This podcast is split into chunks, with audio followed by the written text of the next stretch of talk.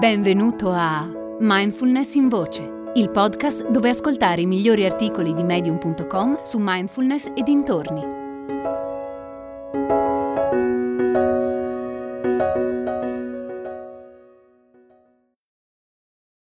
Le emozioni sono benzina per i pensieri di Quentin Septer. Meditare è difficile. Lo so, Suona strano. Cosa c'è di più facile che stare seduti?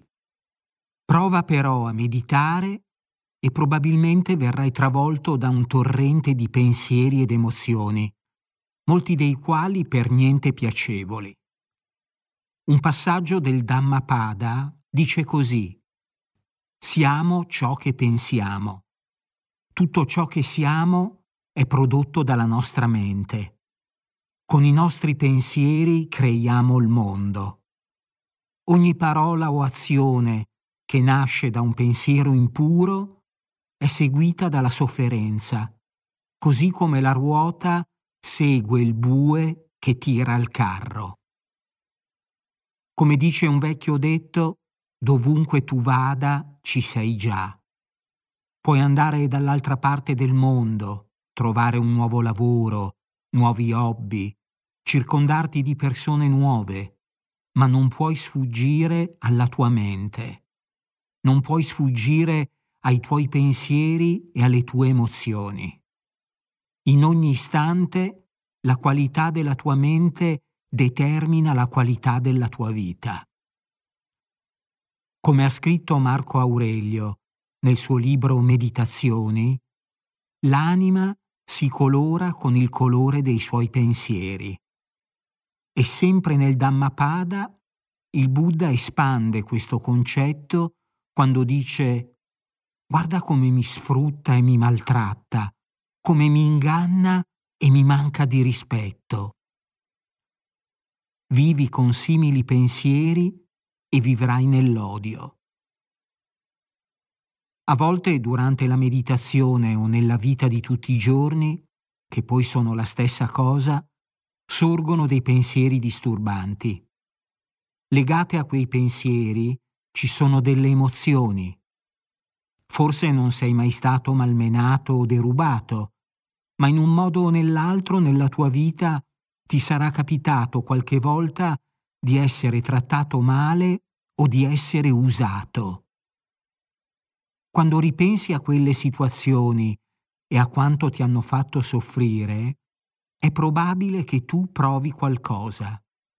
Potrebbe essere odio, o rabbia, o tristezza, o qualche altra emozione dolorosa.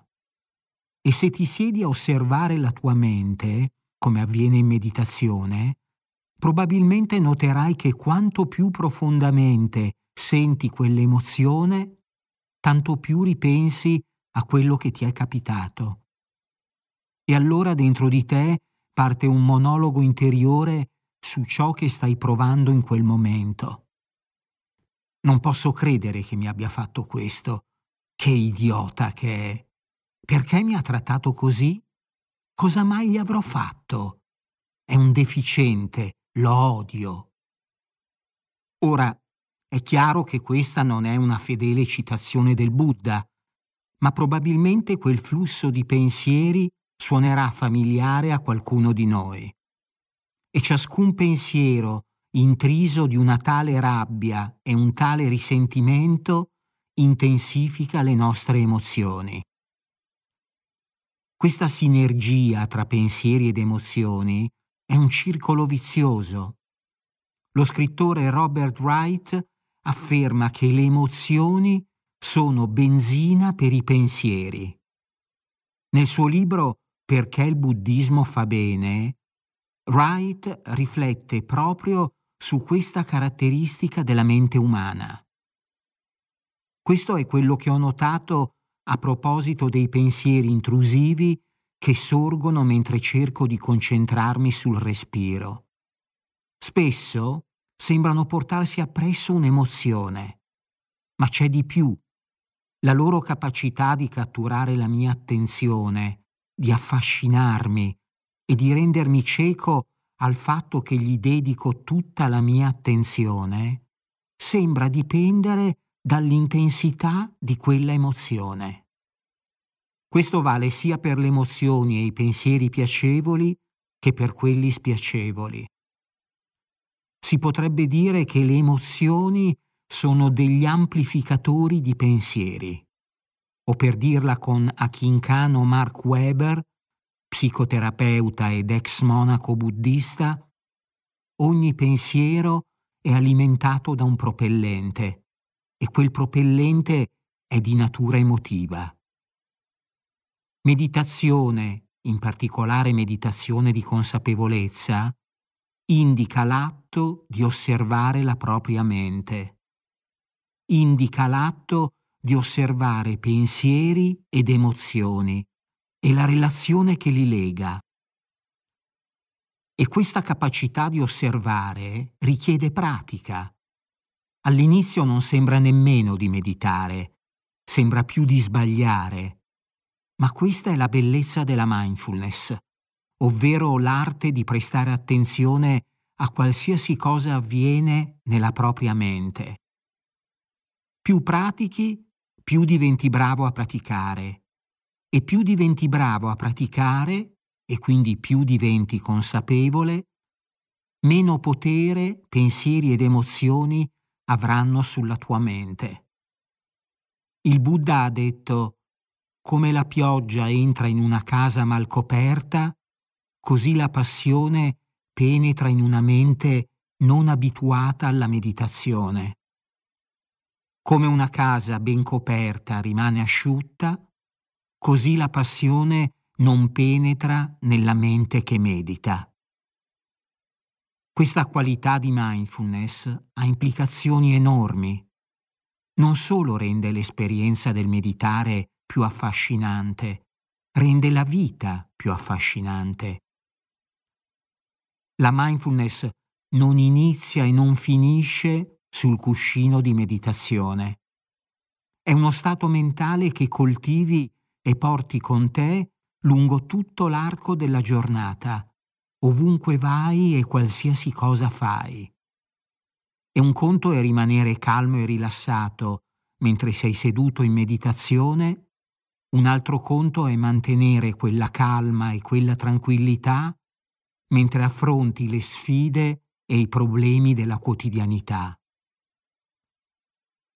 La mindfulness può fare la differenza tra l'essere schiacciati dalla pressione per un incarico stressante al lavoro o un esame difficile a scuola e il mantenere un atteggiamento lucido ed equilibrato.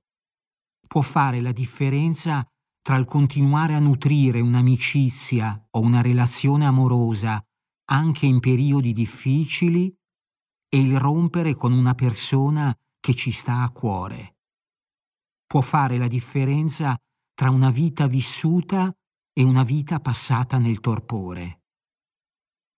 Coltivare questa qualità di mindfulness non significa però che la vita diventerà come per magia una passeggiata. Non significa che non avrai più pensieri o emozioni disturbanti. Significa che sarai meno portato ad esserne ostaggio. Come ha scritto Robin Sharma, la mente è un meraviglioso servo, ma un terribile padrone. La mindfulness è l'arte di padroneggiare la mente, di costruire un solido tetto sopra la propria testa che protegga dalle tempeste emotive. In altre parole, la mindfulness è uno strumento per purificare la nostra mente. Noi siamo ciò che pensiamo, ha detto il Buddha. Tutto quello che siamo sorge dai nostri pensieri. I nostri pensieri costruiscono il mondo. Parla o agisci con mente pura e la felicità ti seguirà come un'ombra, inamovibile. È nata la nuova community di mindfulness in voce si chiama Discord e raccoglie persone interessate alla mindfulness, alla meditazione e alla crescita personale. Con Discord puoi interagire direttamente con me o con altri ascoltatori di mindfulness in voce per scambiare idee sulla pratica, fare domande e condividere esperienze. È facile. Qualsiasi app stai utilizzando per ascoltare questo episodio, nella descrizione troverai un link. Seguilo e lascia un messaggio di testo o un vocale sul tema dell'episodio. Risponderò personalmente a tutti i messaggi. Ti aspetto su Discord.